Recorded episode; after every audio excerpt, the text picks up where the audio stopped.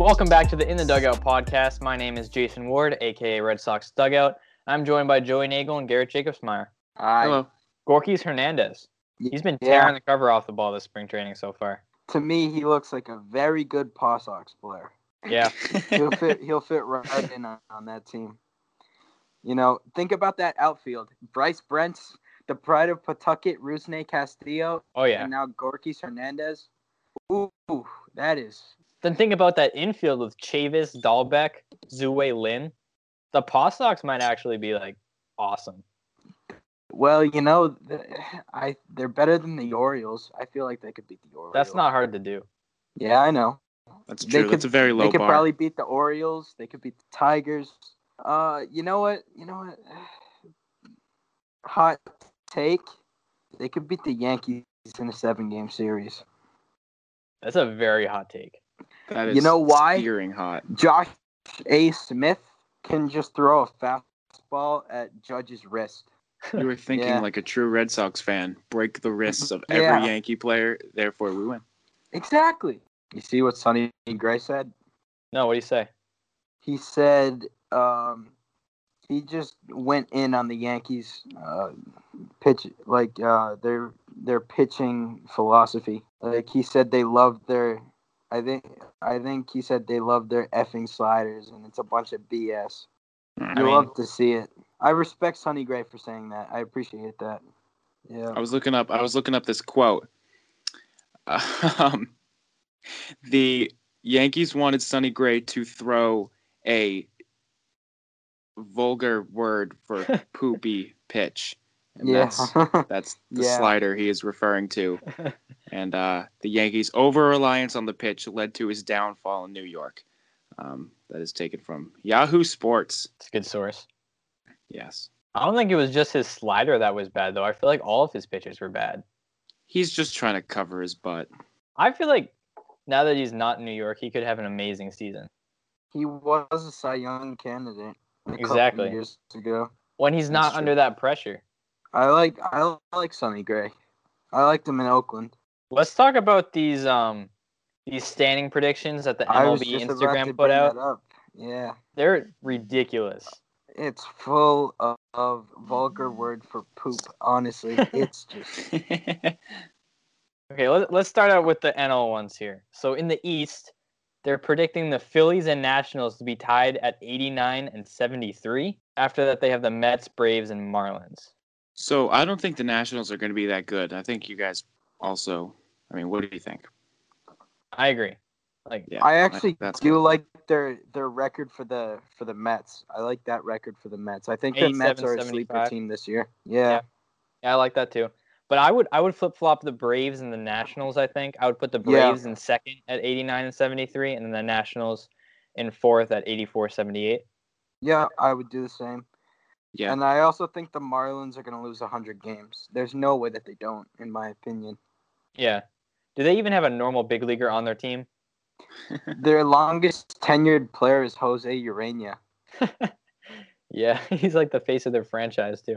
I don't see how the Phillies, after all these guys they've acquired and Bryce Harper, I don't see how they're only going to get 89 wins. They could win 95. They're definitely getting above 90. Like 89, that's... Yeah. And this is just the beginning. Here's the Central. They have the Brewers in first. Whoa! No, I didn't look at the NL ones when they came out yesterday. I don't know about this. The Central, they have the Cubs in last place. They have 79 the Brewers, and 83. They have the Brewers, the Cardinals, the Reds, the Pirates, and the Cubs. Yeah, no. They have the Pirates 2 games under 500. That's it. Yikes. The Pirates are going to be in the basement of that division from opening day on. I feel like the Cubs, there's no way the Cubs get last place. No way. Here's how I see it. I see Milwaukee winning about 90 games. They're going to win the division. And it's going to be close between them and the Cardinals for sure. Yeah. Then I would put the Cubs at third. You know, maybe the Cubs can snag that second wild card spot. I don't know. Yeah. Probably not, though. And then the Reds, I could see them finishing around 500, but probably under 500. Yeah, and then, I agree. Obviously, the Pirates last, and they'd probably win 70, 75 games. Yeah. NL West, I don't really have a problem with. Dodgers, Rockies, Diamondbacks, Padres, Giants. I feel like that's how it's going to go. Let's go over to the AL now. We'll start with the West and go over to the East. So West, They have the Astros in first, Angels, A's, Mariners, and then Rangers. Okay. It's disrespectful to the A's. That's true. I put the A's above the A's. Yeah. Didn't the A's win 97 games? Something close to that. I don't know if it was 97, but something close to that. I swear it was 97 games. Might be, yeah. I think the Astros are gonna win 100 or more, but 98's a good number for beginning of the season. I like it, yeah. Yeah, and then I'd probably have the A's in second with about 85 to 90 wins. Yeah, I agree there. And Angels, Mariners, and Rangers. AL Central, they have the Indians winning 96 games in first place, then the Twins, Royals at third, White Sox, and then Tigers. That's the Indians aren't winning 96 games. Come on now. Yeah, no way. They're not. No, not happening. The Indians don't even have this division locked up yet this year. Yeah, I think bold take. The Twins. Twins are good. Don't sleep on them. They got Nelly. They got a whole bunch of people. They got Scope too, and Crone. Yeah. So there's going to be a lot of power in that lineup. I could see the Twins getting first place, actually. I could see the Twins and the Indians dogging it out with about 85 to 88 wins, probably. Yeah. And then everyone else is just going to suck. I mean, that's a given. Let's get to the AL East now. AL East, yeah. So they have the New York Yankees in first place at 97 and 65. In second place, they have the Red Sox at 90 and 72, and then the Rays, Blue Jays, Orioles. I agree with the order, actually. Yankees, Red Sox, Rays, Jays, Orioles, but the numbers are way off. The Red Sox are both winning over 100 games, or close to it. Definitely. The Sox aren't winning 90 games. How can they predict the defending world champs to only win 90 games? Less than all the people, they predict them to be less wins than the Indians and less wins than the Dodgers. Nope. Garrett, what's your take on this? I'm with you guys. I think the season's going to come right down. I think 7 games is a little pushing it. I think it's going to be a little closer than that. It's going to come right down to the wire. I just don't understand how they can stick the best team in baseball, say, hey, we know you lost, 2 guys, I guess, if we're counting Kimbrel out already. I just don't think they fall that low. They're too good of a team. They have too good of a manager. There's no way. We blew past so many teams last year and got 108 wins, and they're predicting us to win 18 less games this season. I don't think so. Oh, I have a question for you guys. Yeah. Do you think coming into this year in spring training, so this time last year's team on paper and this year's team on paper, which team is better? Because in my opinion, this year's. Oh wait, never mind. Yeah, on paper, I think this year's team is better, even because we lost Kimbrel. That's it. But we have Eovaldi now. We have Pierce. I mean. This team is deeper in my opinion, except for the bullpen, and even then, it's the same bullpen minus Brazier. Kimbrel. Yeah. Oh yeah, Brazier too. I forgot about that. I just don't get how you can. I don't know. I'm not saying we're gonna win 108 games this year, but I could see us winning 100. I agree. We're not losing the division by. I don't think we're gonna lose the division, and if we did, it'd be by 1 or 2 games. Another thing here with the Yankees is their prediction for 97 wins for the Yankees is low, too. The Yankees got 100 wins last year, and like I always say, they underperformed. And they hit the most home runs in baseball history. They added James Paxton, DJ LeMahieu, Adam Ottavino, and there's no way they're going to get less than 100 wins this season. Well, those 3 players you named, they've had injury problems, especially Paxton. That's true. But that entire Yankees team has had injury problems pretty much, except for like Torres and Andujar. Yeah, and they're young. They still have time to get injury problems. Mm-hmm. Yeah. It's just ridiculous. Wait. What do you guys think about the Orioles winning 57 games? I think that's kind of high for them. I think the Orioles are going to win like 12. I don't know. How many times do they play the Marlins? Those are their only wins. I think it's tough. Probably a 2-game set. I think it's tough for a Major League Baseball team to suck so bad 2 years in a row. They're not a Major League Baseball team at this point. They're not. I mean, you're paid professionals. You have to go back to your city. You have to at least be able to show your face with some dignity, you know, walking around the streets of Baltimore. You know, I just don't understand how you can suck so bad for 2 years in a row. So I think they might have a little bounce back. I think 57 and 105 is actually pretty good. I think that's like that. I don't have any argument as to why it wouldn't be higher or lower. So yeah. Let's move on to some listener questions. We have like 2, but let's do it. Ben Tarantula, where you at? First one comes in from Ben Tarantino here. How will Pedroia perform this year, and how many games will he play? I think he will perform pretty well. I think he'll hit 275 around that, 275, 280, and I could see him playing in 100 games if he's healthy. Garrett? I'm with Joey.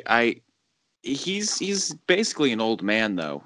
You know, I hate to say it. We love him so much. I think his upside is around 100 games. The thing is, we have the depth to fill his spot. So that's the thing. And, you know, Cora's always conservative with injury-wise throughout the entire season. He tries to give people days off. I was really good about that. So I think he'll stay healthy. But I don't think he'll see the field vast majority of games. I'd say he'll be somewhere around 280 for a batting average, maybe like 7 to 9 homers, and he'll probably play 2/3 of the season if everything goes well. It's about 108 games. Yeah. Yep. Next question from Mr. Clancy17. Any additional concerns regarding bullpen yet? Would this be on top of the lack of closer? I would assume so. Our bullpen's solid. It's like middle of the road, and we were starting pitching. So my concern is Tyler Thornburg. He's been pretty bad so far, statistic wise. His velocity and motion has looked pretty good, which is encouraging. But let's see here. In 3 spring training appearances, Tyler Thornburg. 3 innings pitched, 6 hits, 4 earned runs, 2 walks, and just 2 strikeouts. It's not great. Are you concerned? No, because in spring training, pitchers like to try new things. They, you know, they mess around with their stuff a little bit, see if, like, test out new pitches and stuff. So, I don't know. Yeah. I thought his movement looked pretty good, just watching him, you know, giving the eye test. But I think what Joey said is pretty spot on. You guys, you're not under the pressure of a regular baseball game, but you also, you know, can try out some things. You can take more chances. You can go, oh, that worked, or oh, that didn't, you know. Exactly. And once again, nothing in spring training matters at all. So. Yeah. Who's pitching for the Sox right now? This guy sucks. Brian Ellington got him from the Marlins. From the Marlins, so. That explains it. Yeah, I'm scared, man. We might lose this one. Oh, jeez, that would suck. I don't want to lose this Grapefruit League title. We're the reigning champs. This can't happen. Be an embarrassment. Honestly, let's check the Grapefruit League standings, shall we? I mean, okay, Philadelphia. That makes sense, you know. Bryce Harper. Yeah. He's finally gonna get his ring. Good for him. Hey, we're 2 games back. We're 2 games back. Don't even worry. Okay, that's not too bad. You have plenty of time. Hey, our run differential though. JD has only played 1 game so far, so we got plenty of time. I mean, honestly, we might have to run Sale out there for 8 innings. You know, we got to start winning games. True. Next question. Not actually a question. It's a statement from Owen Ballard, 15. Whoever put the Yankees above the Red Sox on the AL East projections was eating drugs. What type of drugs are we talking about? Thoughts? I have nothing Next to add to that. Next question from Ian McCarthy. Top three Jerry's. Garrett, why don't you go first? Jerry Jones, number two. Whoa. Jerry Garcia, number three. Tom and Jerry. Jerry from Tom and Jerry. There you go. Okay. 1, 2, 3. If any, Jerry Garcia is a member of the Grateful Dead, a rock band from the 60s that my dad likes. Yeah, the ice cream. Right. The ice cream's good too. Yeah. There you go, Joey. That's not Jerry. Right. That's Cherry. It's a play on his name. But Cherry that would be like number four. All right. I'll give mine now. Number one, I'd go Jerry Remy. Number two, I'd go Jerry Seinfeld. And number three, I'd go Jerry from Ben and Jerry's. That's literally exactly what I had. All right. Remy, Seinfeld, and Ben and Jerry's. So there you go. Yep, yep. Next question comes in from Jerry Math. Top three Ians. Well, I must say there aren't many. Ian Kinsler is not on that list. I can tell you that. No, he is not on that list. I don't recognize him as a person anymore for what he did in the 13th inning of that game. He sucks. Who else is named Ian? Well, are we talking about, like, does it have to be pronounced as Ian? Because, you know, there's that guy, Ian Eagle. He pronounces it Ian, which is kind of weird. And then would he be on your list? Player. I don't know. He's kind of cool. Does Pats games sometimes? I don't know. Well, I can't think of many. I would say my list, if I had to think of Ian's, I would have Ian Faulkner, and then I don't know any other Ian's that I actually like, including the one who asked this question. I don't like any other Ian. Ouch. Hold on. I will come up. I will make a list. I got this. You know which Ian I like the most? I like the Ian who likes sports, concerts, and saving money. And you which Ian is that, Jason? That Ian is the one who goes to SeatGeek, because SeatGeek is the best ticket provider out there for all sports, concerts, shows, and more. They make buying tickets easy by grading every ticket price, so Ian knows he's getting the best deal. And they provide a view from Ian's seat, so he can pick the perfect seats to any event. Plus, Ian and many alike can get $20 off their first purchase with SeatGeek by using the promo code DUGOUT. What kind of idiot is named Ian, to be honest? Like, I'll give you my top two Jasons. I'd give you Jason Garrett, and then under Jason Garrett, we have Jason Ward. Who's that? Thanks. No problem. Ian Kershaw, a historian/professor. Is that Clayton Kershaw's dad? I don't know. Great. Have you guys ever been down? You reminded me of this because you mentioned Jerry Remy. Have you guys ever been down to the Boston Seaport and eaten something called a Rem dog? Is that the? I don't believe so. Is that the hot dog with the lobster on top? No. No, it's just a very large hot dog that they call the Rem dog because they like Jerry Remy. You made me hungry, and I thought I would mention this because I highly recommend that hot dog. I got it for free once, but it was good. I thought you were more of a sausage guy, Garrett. Oh, yeah. Are you switching sides or something? You see, I wouldn't have purchased the Rem dog, but someone ordered it, and then the waiter walked around with the dish for like 20 minutes trying to find who ordered it, and then just gave it to us because I couldn't find that. So I ate it. It was good, and I highly recommend it. So you get the Rem sausage. If there was a Rem sausage, I would get that because I'm more of a sausage guy myself. But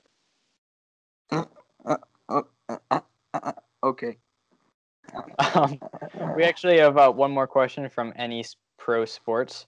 Favorite baseball player growing up as a kid and now? let's change this a little bit. Like everybody was a fan of like Manny and Ortiz. Pedro. How about this? Like your favorite lesser known Red Sox player. I like somebody who wasn't good, but you just liked them. Yeah, okay. Oh, I got mine. Mike Carp. Mike Carp. Iconic name. Oh yeah. Love that name. You guys got? I got a couple. I can't choose. So I'd have to go Johnny Gomes. Oh, yeah. Daniel Nava and Will Middlebrooks. Middlebrooks. Garrett? I don't know. When I remember in middle school, I was obsessed with Johnny Gomes. Younger than that, I only have memories of really liking Dustin Pedroia because I remember like he had this big, you know, Boston Globe Sunday morning, so color picture of him like stealing home plate, and I never really understood the significance of that. And then my dad was like, "That's a really big deal." So I'm like, "Oh wow, that's a really big deal," because I obviously didn't know. I was very young, so I just remember that. That was a pretty cool thing. Great. Remember when Jacoby Ellsbury, God rest his soul, used to be a fan favorite amongst Red Sox fans? No, who's that? I don't remember. Who are you speaking of? Yeah, you know, it's too saddening to speak of. May he rest in peace. Quentin Berry was on the 2013 Red Sox roster, the World Series roster. And he did literally nothing. He was brought in because he had never been caught stealing in his career, and his first stolen base attempt with the Red Sox got caught in the playoffs. He got caught stealing against the Cardinals. This is quite the 2013 roster, Joey. They have Koji Uehara on it. Koji, my favorite. I remember that. He's my favorite. Finished it out. My favorite Red Sox pitcher of all time. Remember Matt Thornton?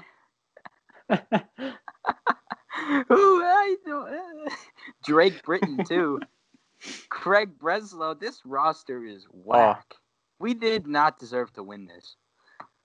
Let's look at that 2012 roster because that one was even weirder. Ooh. Yeah, weren't we garbage? So bad. That was the Bobby Valentine year. Bobby Valentine was the manager and Ben Cherington was the GM.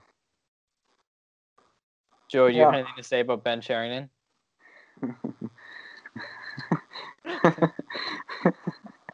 Oh boy, do I! give me a second. I mean, every day I wonder what in God's name was Ben Cherington thinking, signing Pablo Sandoval, aka the human whoopie pie, to a 5-year, $120 million deal. Do you guys remember when he broke his belt? Does anyone remember that? Yeah, where he swung and then he busted his belt. Yes. Funniest thing I've ever seen in the professional sports game. I also love that picture of him in spring training where his belly's just hanging out of his shirt. Yeah. Yeah. Is Aaron Judge a top 5 player in the MLB? We counting pitchers? Let me give you a ranking in no particular order.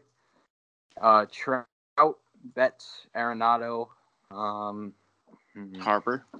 No. Why? I said Yelich and Bregman as the other two. Yelich, yes. Bregman, not yet. Okay. Bregman's probably top 10 now. I actually like him, but he's so annoying because he makes every play. He's just so good. He's annoying.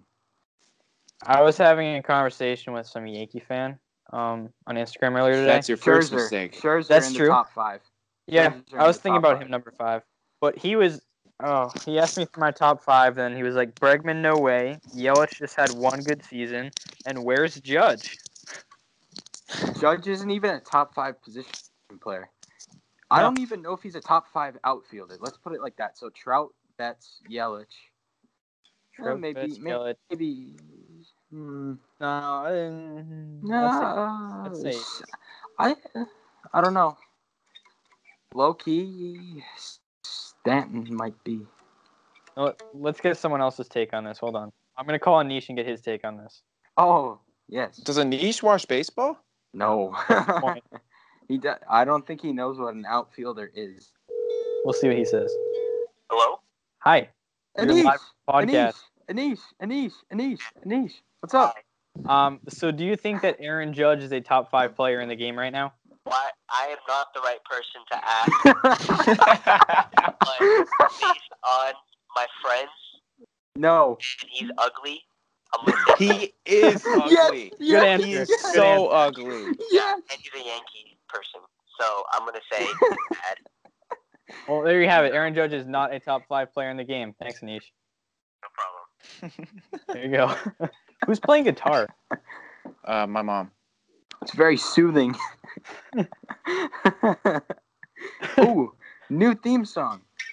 Actually, wait, no, I got it.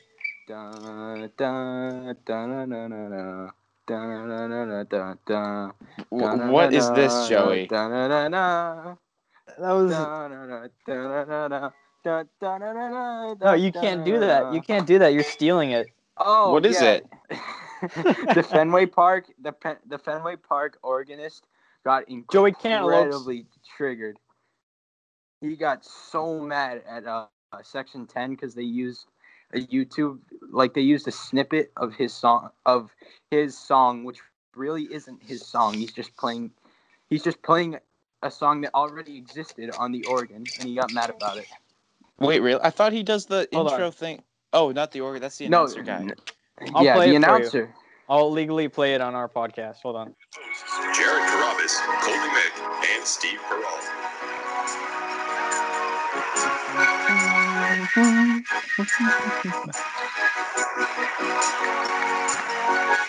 That really brings back the memories, man. What's up? That's double bad because we stole it from Section 10 and stole it from Josh Cantor. I'm pretty sure Steve's okay with it. Yeah, he liked my tweet earlier this week. Wow. I made a main joke. We had him on the podcast too. So I want to talk about my trip to Fort Myers. Just got back from it yesterday. What originally happened with it is we had a flight on Friday for 8:30 p.m. We actually had a flight at 7:40, but that one got canceled a few days before. Then that 8:30 flight, we were 2 minutes from walking out the door. That flight got canceled. So then we spent a half hour on the phone with JetBlue people trying to find any kind of combination of airports, any kind of flight that worked to get down to Fort Myers, and we couldn't find anything from like the Boston area. But then we found something from D.C. to Fort Myers at 9 a.m. on Saturday. So we took a 9-hour train ride overnight to D.C. and then flew into Fort Myers. That's good stuff. Yeah, but it was great down there. JetBlue Park, I highly recommend going. My favorite part, though, if you go down to Fort Myers, you got to go to the practices. 9 a.m. practices, players show up around 9:30, 10. But you can get right up close to the players. You can get on the fence, watch them take BP. I saw Tristan Costas fielding some fly balls, Michael Chavis in the cage. It's awesome. Have either of you guys been? No, I have not. But, I'd love to go though. I've heard from Dallas Braden and Carabas that Arizona is the place to be. Yeah, I want to go to Arizona because the parks are much closer there. So. Yeah. Like they were talking about, you could go to one game and then hop over to the other game like in 15 minutes. Yeah, like Florida's so spread out, but Arizona's just like it's all in like a 20-mile radius, and then there's other stuff to do on top of that. Like there's a Topgolf there and stuff. It looks pretty fun. Right, yeah. But the big thing that I did do in Fort Myers is I got a chance to interview the senior vice president and assistant GM of the Red Sox, Zach Scott. We had a great conversation about analytics and all that stuff regarding the Red Sox, so let's send it over to that. All right, we're here in sunny Fort Myers, Florida with the assistant GM and senior vice president of the Red Sox, Zach Scott. First of all, congrats on the World Series win, your fourth ring. Yeah, thank you very much. Appreciate it. So can you just talk a little bit about what goes into your job, what the daily role is that you play with the Red Sox? Well, I primarily oversee our baseball research and development department, which is made up of two groups of people, analysts and software developers. And so we're there's a lot of project-based work that's going on, so a lot of what I do is to set the priorities, talk through what projects everyone's working on, making sure we're meeting the needs of the coaches, the player development staff, the scouts, whoever's asking for it. We support the entire baseball operation. And so a lot of it is that, talking through it, making sure we're taking the best approach to trying to solve the most important baseball questions and problems that we're trying to solve, as well as building tools to deliver the analytical insights that we find. And also, there's a whole host of new technology that we're using that our department oversees the implementation of that. Yeah, so how'd you get into this job? Because I saw in an article that you also had the option of touring Japan as a harmonica player. Yeah, I mean, it was an easy decision, but it happened to be, I had an offer for an internship with the Red Sox for the 2004 season. At the same time, a friend of mine whose band I would sit in with when they would play in town, they were signed to a major record label, and they were going to go tour Japan, and they asked me to join full time, and it happened to be the same day. But it was an easy decision because baseball was always what I wanted to do. But I actually was working before the Red Sox for 4 years for a software company that made a baseball simulation game, and when Theo Epstein was the GM, we ended up connecting at a musical event, at a concert, a charity concert. And he had heard of our company because we had written some articles for ESPN.com, and he wanted to know how we could help him. So we ended up doing some consulting in 2003, and I got to know the guys in baseball operations, and then decided to pursue something full-time, and they had an internship opportunity for me, which I happily took in 2004. Obviously, back in 2004, the way baseball was much different now in terms of statistics and how they were used. So now in 2019, how much do you evaluate what the scouts are saying, like based on raw talent, versus what the analytics are saying when you're evaluating a player? You know, from my perspective, it's all data. So there's qualitative data that's coming from the experience of our scouts that we want to utilize in our process of decision making, and there's the quantitative data that my department's providing. But we truly believe the best outcome for us is to use blend that information properly, so know how to weight these different things, try to study and understand where there may be bias in some of the scouting information that we're collecting, and be able to kind of navigate through that, so we properly weight that information as well as the quantitative. So it truly is a blend of those things. But it has definitely changed, especially on the data side of things.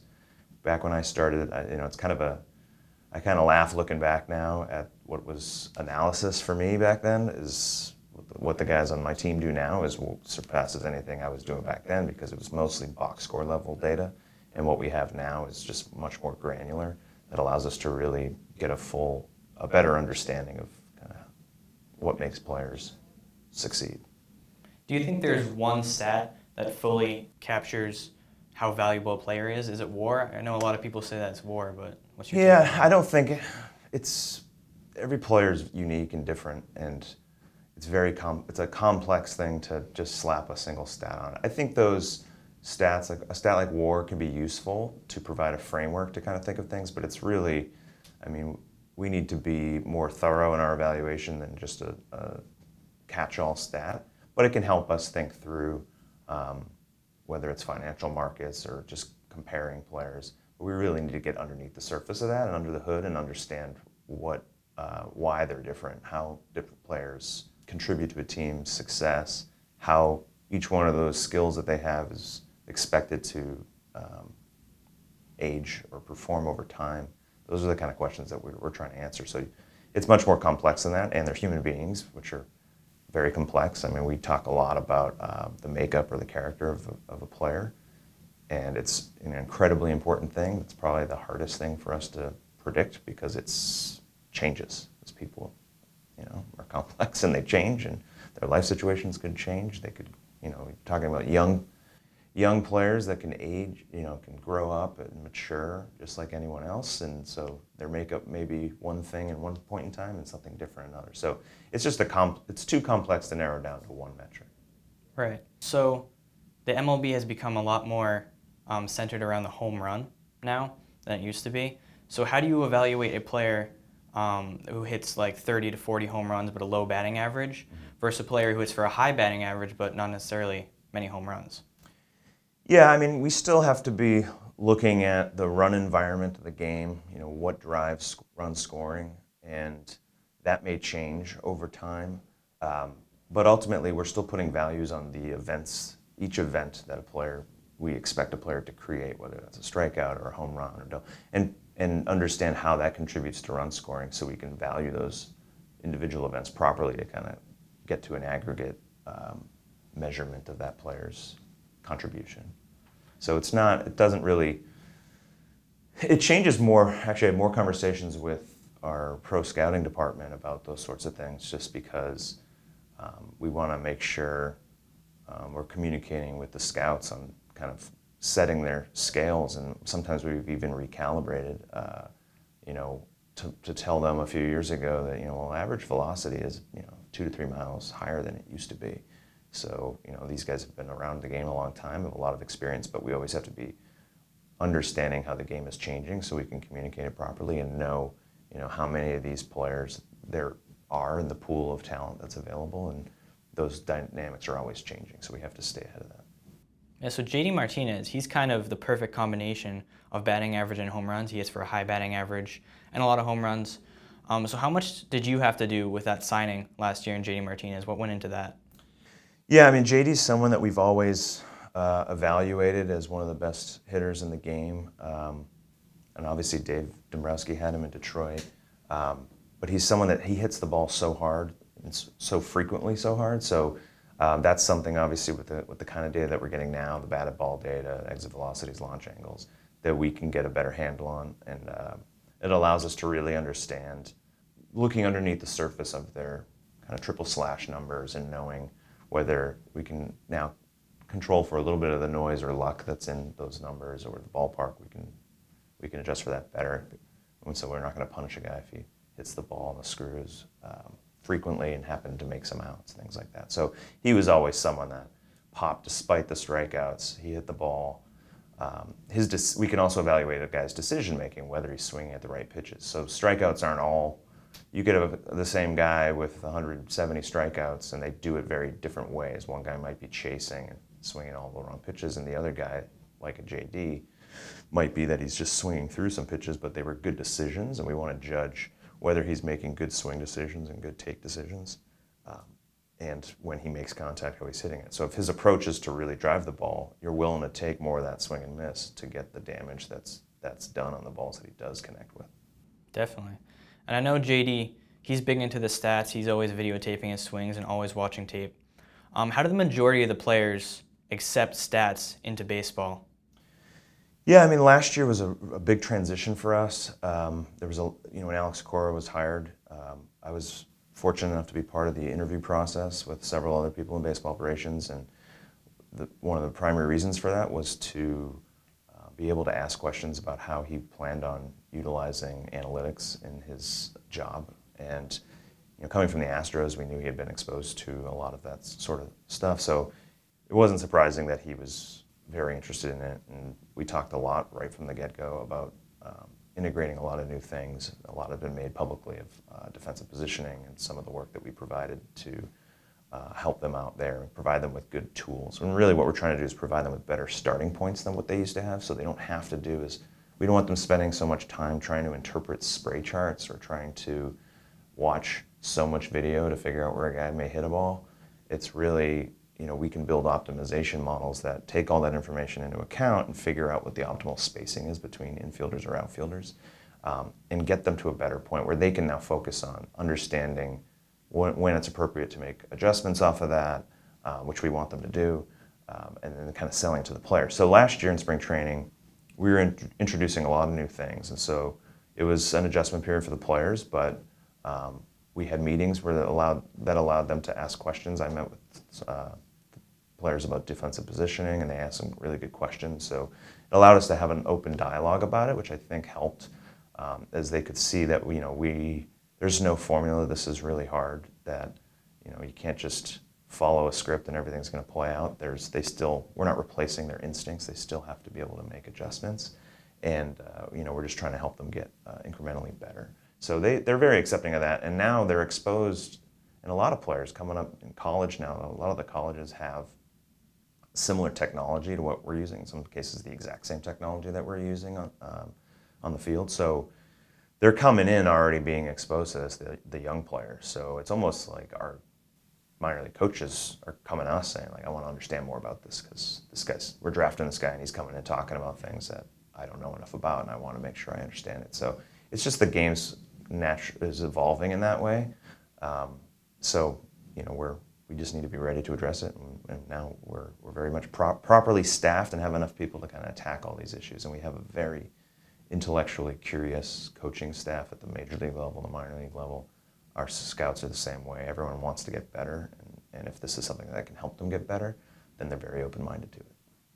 One of those tools that you started integrating last season were the note cards in position players' back pockets or caps. What exactly did it say on those note cards to communicate to the players where to go? Is it like take a certain amount of steps this way, or? Well, no. It's just a visual of if you're an outfielder, it's just of all three outfielders, they'll see. Kind of, there's a marker that allows them, there's a couple markers that allow them to figure it out where the spot is that's saying, you know, stand here is kind of the ideal spot. The coaches may adjust from that, especially situationally, depending on, you know, the base running situation for infielders. Obviously, if it's a double play situation, they might adjust differently. If it's a, you know, one run game and you're trying, they may do some things differently, which make a lot of sense. We're giving them kind of the bases empty, no outs, you know, general best starting point based on the data. But yeah, it's really that. They just look at it. We want to keep it as simple as possible, and they can figure out. And we've also told them what kind of radius of flexibility they have before it's actually potentially changing results of going from optimal to less than optimal.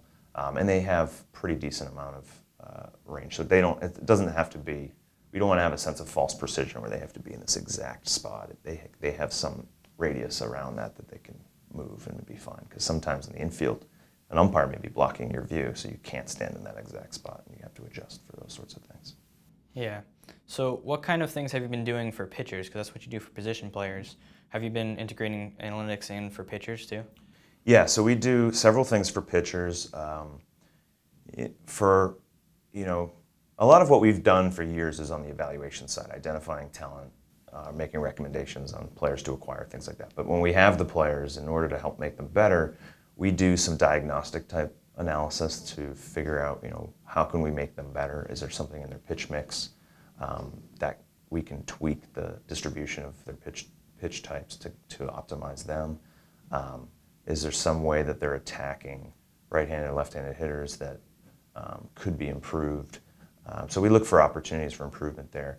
At the major league level, so much of what's going on there is game planning to try and beat the opponent. And so we do a lot of work on analyzing the opposing hitters along with our own pitchers to figure out the strengths and weaknesses and then combine those things and be able to make recommendations for what analytically we think are the best pitches and the best way to attack this player. But again, it's not a script. It's not like a lot of college baseball teams where the coaches calling the pitches from the dugout. We want to give the catchers this as a reference, but allows them flexibility to kind of mix things up, especially a starting pitcher who's going to go through the lineup multiple times, doesn't want to become too predictable. So we give them pitch types and locations that are recommended as the most effective against certain hitters. So they have those tools for in-game. So one pitcher I want to talk about is Nathan Eovaldi, who you guys traded for last June, I think, June or July. So what went into wanting to trade for him? Like, how did you know that he was the guy that you wanted to get, who ended up being great for you guys in the postseason? Yeah, obviously it starts with the available pool of talent, which is usually your guys that are going to be free agents and that teams may be willing to move. So, you know, Dave Dombrowski is constantly talking to the GMs at other teams and finding out, you know, what they may be looking to do. So you find out who the available pool of talent is, and you're working off of kind of lining those guys up as who you think could be most impactful. And he was someone that appeared to be fully recovered from the health issues he had had in the past. His stuff was looking as good as ever. He had actually, with Tampa, had started throwing a really nasty cutter as pretty much a primary out pitch. Which wasn't, you know, he'd always been kind of a fastball splitter guy. And those are both really good pitches too, but he had added this extra weapon. So we felt like he's even a better version of himself. and we think that that cutter could be a really useful weapon. So we felt like we were kind of catching him on the uptick in his career potentially. So that's why, you know, we traded for him and then ultimately signed him back here. Yeah, shifting gears a little bit, I want to talk a little bit more about the draft process. Were you a part of the Mookie Betts draft? I mean, I was here, but not a real big part of that. So no, I mean, he was a high school player, so we don't have a whole lot on the data side of things to be able to, on the quantitative, we have the scouting evaluations and we can understand how to use that. We also had, there's a lot's been written about NeuroScouting, which is a company that tries to measure players' reaction times and ability to process information and make good decisions very quickly. And he's kind of our poster child for that because he scored so high, which we have studied and found to be a useful metric, especially for high school hitters. Because in the absence of meaningful game data, like we have college data that's very useful, but for a high school player, their high school stats aren't very useful to us. So it's nice to be able to find other ways to measure things. We try to do personality assessments, things like that, and then study those things to see if they're telling us anything, if they have any kind of predictive power. So a lot, when he was drafted, that was, we were still in the process of collecting a lot of that information to learn about it. So that's pretty, I'd say almost purely was a scouting decision. And it's got to feel pretty great when he goes on and wins MVP for you and is one of the best players in the game now. Yeah, that's one of the most satisfying things about working for a baseball team is when you produce your own young talent. When I was an intern in 2004, the first thing I was supporting, I'm primarily focused on amateur scouting when I first showed up, and then after the draft I was focused on advanced scouting, so it was very different perspectives, but we drafted Dustin Pedroia that year, so for me it was really cool to see him go get drafted and be the intern for that draft, and he was a really good college performer, so that was, you know, and neat, and we took him. We didn't have a first round pick that year, and to see him progress so well through the minors, make it to the big leagues, struggle, but then, you know, have outstanding seasons and win multiple championships with us. So that's such a satisfying thing when you grow up. And obviously, from a financial standpoint, we need to be able to do that so we can manage the risk that's inherent with big free agent contracts that we have also given out. So you need to have both. So that's always a very satisfying thing. So of the current prospects in the Red Sox organization, which one do you like the most that you think could be like the next Mookie Betts, the best star? You know, we have some guys in the high minors that really can impact the baseball, especially Bobby Dahlbeck and Michael Chavis, and they're so far having a really good spring and showing that they have that ability. So those are the guys that I think are probably most on people's radar as far as being able to contribute and make an impact. And then we have some power arms, I think, that could contribute in the near future out of the bullpen, like a Darwin's and Hernandez. So there's some guys. I'm not going to go out and drop a star on anybody because I think that's, you know, not fair, and it's just so hard to predict. I don't think we thought Dustin Pedroia was going to be a star when we drafted him. We thought he was similarly going to be a good, well-rounded player, an everyday player for the Boston Red Sox. But then he exceeded our expectations, so it's always nice when that happens too. Yeah, that definitely worked out well. Yeah. How much do you value spring training and performance? Because a lot of people say that doesn't really matter what they do. Mm-hmm. Do you value anything that really happens in spring training? I do not, no. I mean, I mostly want to see guys that are, I mean, mostly you just want them to get through it healthy. I feel like I'm sometimes, especially when our regular pitchers are pitching in games, I feel like I'm holding my breath, just hoping everything goes fine and we get to the regular season, everyone's ready to go and feeling good. So to me, that's the primary concern, is just getting to the season when everyone's ready to roll, and doing it appropriately, ramping them up and getting them in good shape for the season. But performance-wise, no, I don't. I mean, I've seen so many things happen in spring that the total opposite happens in the regular season, both good and bad. We traded for Mike Lowell in the Josh Beckett deal, and he had come off a terrible season. And he came into spring training, and I don't think he hit a ball to the warning track. And then he's, you know, next thing you know, he has a couple great years and his World Series MVP. So, and that goes to Keith Folk. When these guys, I wasn't here for that spring training when they signed him to be the closer for the 04 team. He was awful in spring training, and then he had a dominant year, and they win the World Series. So this happens. That kind of stuff happens in the other direction too, where a guy's tearing the cover off the ball and then he struggles. I just think a lot of these players, especially veteran players, they're just trying to get ready. David Ortiz was always terrible in spring training, and there's just no correlation. I mean, there's slight correlation when we've studied it, but nothing that, and the only reason that we would study something like that is to be able to provide perspective to, the people that watch the games every day, and you don't want them to overreact to anything in one direction or the other. Don't get too excited. Don't get too down on players if they're not performing in spring training. And so that's one of those things we might take a look at and be like, see, there's no real correlation with anything. So, take everything with a grain of salt. So as you mentioned, you've been with the team since 2004. So you've been a part of the most recent 4 World Series wins, and you have 4 World Series rings, which is more than David Ortiz. How often do you get to brag about that? I'm not bragging about that to David Ortiz, because he obviously had a lot more to do with those championships, or at least 3 of those championships, than I did. I think he got an extra ring, though, for being an MVP or something. Our ownership gave him this ridiculously blingy ring that he was very appreciative of. It's pretty cool. I don't say anything to anyone about that. There's not that many people here that have been able to be a part of all 4. A lot of people have moved on to the Cubs or to the Diamondbacks. We've had a lot of people get great opportunities elsewhere. So, I think it's maybe me, Brian O'Halloran, and Raquel Ferreira in our baseball ops office that have all 4, and probably some people on the business side as well. But just in the baseball side, that's really it. So it's pretty special. Of the 4, does one of them stand out to you as the most memorable? No. I mean, that's hard. They're all different. Obviously, 2004 is the first one, and is growing up in the suburbs of Boston, knowing, having witnessed some of the painful moments. My first year really following the team was 1986, so watching them be so close to winning the World Series against the Mets and then having it go so horribly wrong.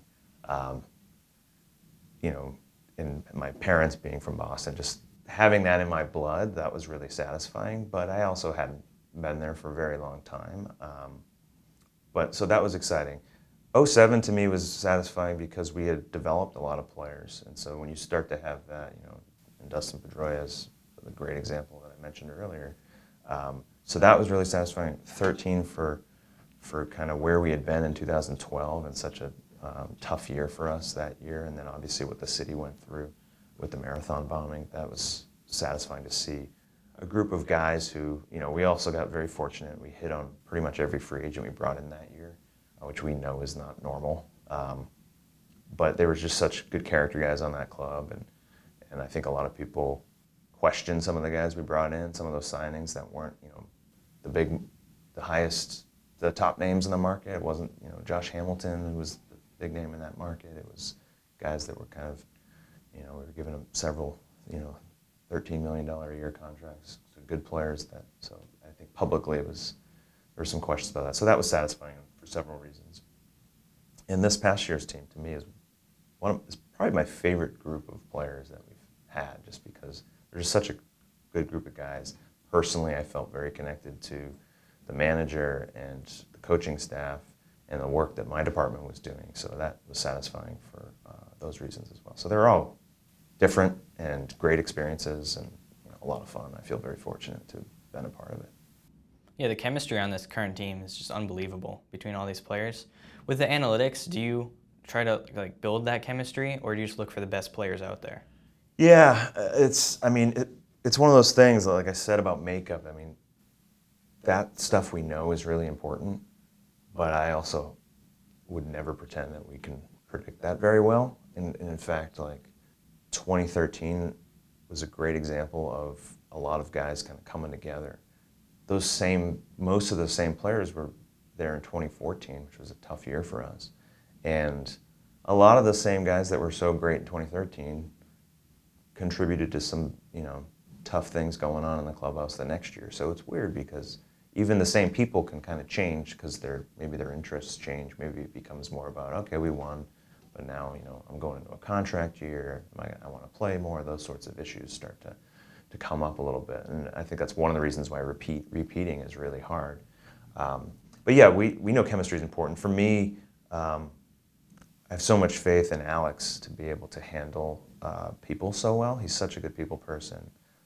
He really can empathize with people and understand different people and set them up for success. And I think he's got a unique ability to do that. So I feel really confident that he's going to handle even difficult situations. We had a lot go right last year, so he didn't have a whole lot of that to deal with last year, but I'm sure he will at some point in his career here. And I feel like he's really equipped to handle that well. Okay, last question before we let you go. Which player currently on the Red Sox do you think would be the best at your job? It's an interesting question. I don't know. One thing I'll say is a former player that would be Craig Breslow, yeah, definitely. Who got a job with the Cubs and was someone we were talking to as well. But I don't know anyone on the current team, probably not, and they probably wouldn't want to ever be doing that. That's the first person that pops in my head as a former player.